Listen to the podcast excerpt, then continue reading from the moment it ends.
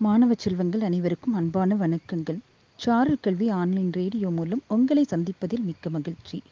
இன்று ஆறாம் வகுப்பு வரலாற்று பாடத்தை பார்ப்போம். முதல் பாடம் வரலாறு என்றால் என்ன? வரலாற்றிற்கான ஆதாரங்கள் யாவை? கடைசியாக அசோகரை பற்றி முதல் பாடத்தில் பார்த்தோம். அசோகரை பற்றிய ஒரு சிறு குறிப்பு அசோகர் மிக சிறப்பான ஒரு அரசர் ஏனென்றால் உலகத்திலேயே முதன் முறையாக விலங்குகளுக்கு என்று மருத்துவமனையையும் மருத்துவத்தையும் ஏற்படுத்தி கொடுத்தவர் என்று சொல்லலாம். அவர் சாலை ஓரங்களில் நட்டு வைத்த அவர் காலத்தில் சாலை ஓரங்களில் நட்ட மரங்கள் இன்றும் நமக்கு அது நிழல் கொடுத்து கொண்டிருக்கிறது என்பதை நினைவிற்கொள்ள வேண்டும். சரிங்க. இன்னைக்கு புதுமையாக இரண்டாவது பாடத்தை பார்க்கலாம். சரி. வாங்க பாடத்துக்குள்ளே போகலாம். மனிதர்களின் பரிணாம வளர்ச்சி. இதுதாங்க இரண்டாவது பாடத்தினுடைய தலைப்பு. சரி ஹியூமன் எவாலுவேஷன் அப்படிங்கிறது இங்கிலீஷில் சொல்லுவோம். சரிங்களா? மனிதர்களின் பரிணாம வளர்ச்சினா என்ன? இப்போ மனிதன் எப்பொழுது தோன்றினான்? மனிதன் தோன்றுவதற்கு முன்பாக என்ன நடந்தது? சரி மனிதன் தோன்றினதுக்கு அப்புறம் அவனுடைய வளர்ச்சிகள்.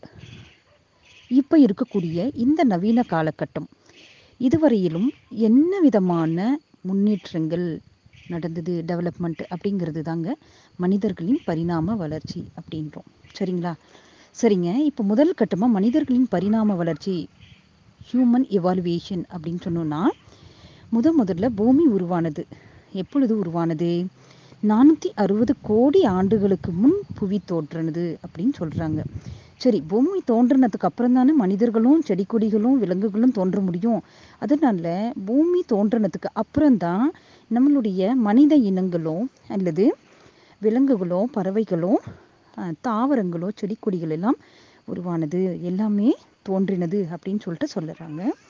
இப்போ பாருங்க அடுத்தபடியாக மனிதன் எப்பொழுது நடக்க ஆரம்பித்தான் அப்படின்னு சொல்லிட்டு பார்க்கும்போது எப்போ தோன்றுனா அப்படின்னா இருபது லட்சம் ஆண்டுகளுக்கு முன் மனிதன் நடந்தான் அப்படின்னு சொல்லிட்டு நமக்கு கொடுத்துருக்காங்க. பேஜ் நம்பர் ஒன் தேர்ட்டி டூவில் பாருங்க. இது உங்களுக்கு தெளிவாக புரியும். சரிங்க மனிதன் நடக்க ஆரம்பிச்சதுக்கப்புறம் என்ன பண்ணான் அப்படின்னா மூன்று லட்சம் ஆண்டுகளுக்கு முன் புவி எங்கும் பரவ ஆரம்பிச்சான். அப்படின்னா பூமி முழுவதும் நடந்து அங்கங்கே போக ஆரம்பிச்சாங்க ஒரே இடத்துல இல்லாமல் சரிங்களா?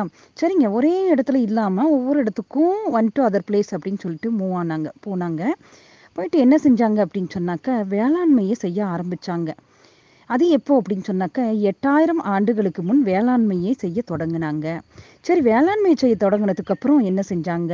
அப்படின்னு சொன்னாக்க கொஞ்சம் கொஞ்சமாக கொஞ்சம் கொஞ்சமாக அவங்களுக்குள்ள நிறைய டெவலப்மெண்ட்டு அதை தான் என்ன சொல்கிறோம் அப்படின்னா நாகரிகம் அப்படின்னு சொல்கிறோம் சரிங்க அவனுடைய நாகரிகங்கள் எப்போ தோன்றினது அப்படின்னு சொன்னாக்க ஐயாயிரம் ஆண்டுகளுக்கு முன்பு நாகரிகம் தோன்றினது அப்படின்னு சொல்கிறாங்க சரிங்க நாகரிகம்லாம் தோன்றி இப்போ இருக்கக்கூடிய இந்த நவீன மனிதன் அப்படின்னு சொல்கிற காலகட்டம் இப்போ இருக்கக்கூடிய காலகட்டங்க.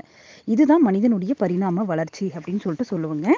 சரி மனிதனுடைய பரிணாம வளர்ச்சியை பற்றி அறிவியல் பூர்வமாக நம்ம தெரிஞ்சுக்கணும் அப்படின்னு சொன்னாக்க இரண்டு விஷயங்களை நம்ம தெரிஞ்சுக்கணுங்க.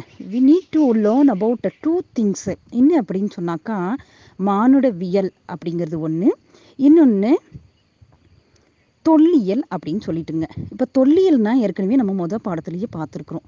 என்னங்க தொல்லியல்னா என்ன? மானுடவியல்னா என்ன அப்படிங்கிறத.